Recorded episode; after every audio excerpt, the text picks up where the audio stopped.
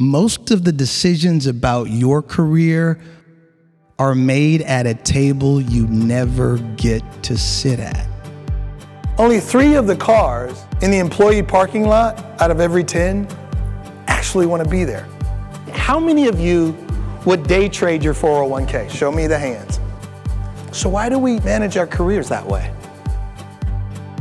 Now for a career gem from Rick Whitted.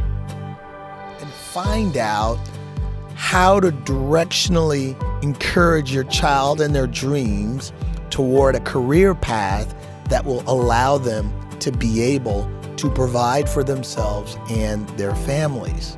Before you start your child's life out sinking in a mountain load of student debt, make sure they're going into a degree that is what I call job ready.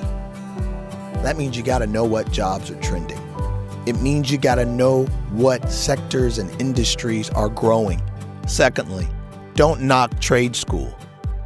Why? Well, they're required to maintain a minimum level of job placement.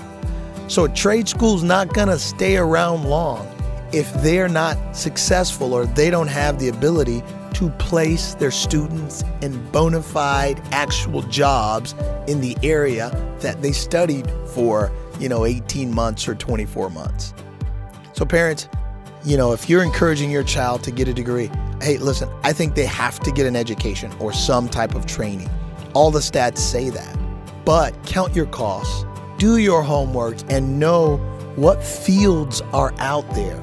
Know your child, know the disposition of your child and the strengths of your child, and look for skills and degrees and training and education that fit into the natural giftings and ability that you as a parent have observed in your children. They have natural gifts that can connect easily to jobs and or sectors and industries that are out there. You've been listening to Career Gems with Rick Whitted. Visit rickwhitted.com for additional episodes and for booking information. Are your career decisions value based or emotionally motivated? Visit www.careerwit.com to find out.